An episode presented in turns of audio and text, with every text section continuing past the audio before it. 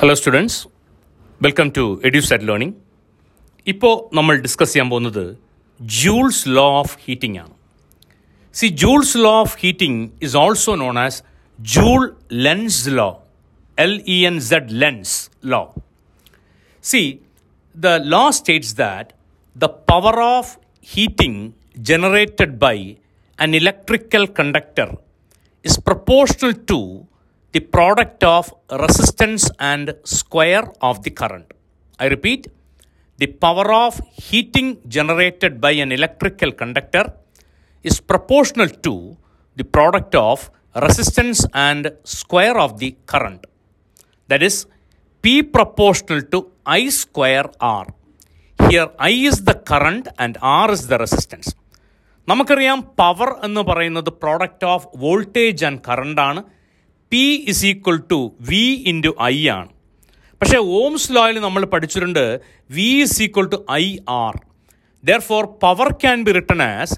P is equal to I square R which is also equal to P is equal to V square by R അപ്പോൾ ഈ ലോയുടെ പേരാണ് joules law of heating.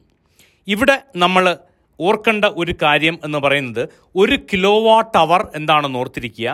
One kilo watt hour എന്ന് പറയുന്നത് thousand watt അവറാണ്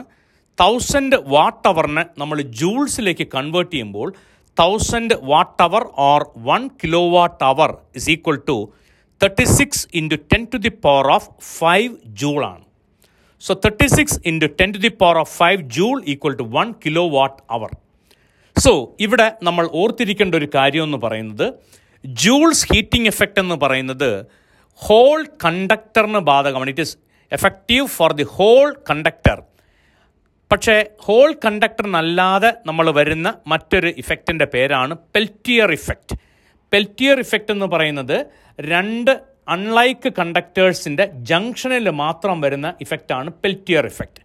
അപ്പോൾ Joule's effecting or Joule's heating effect is effective for the whole length of the conductor എന്ന് ഓർക്കുക. അപ്പോൾ ഇവിടെ നമ്മൾ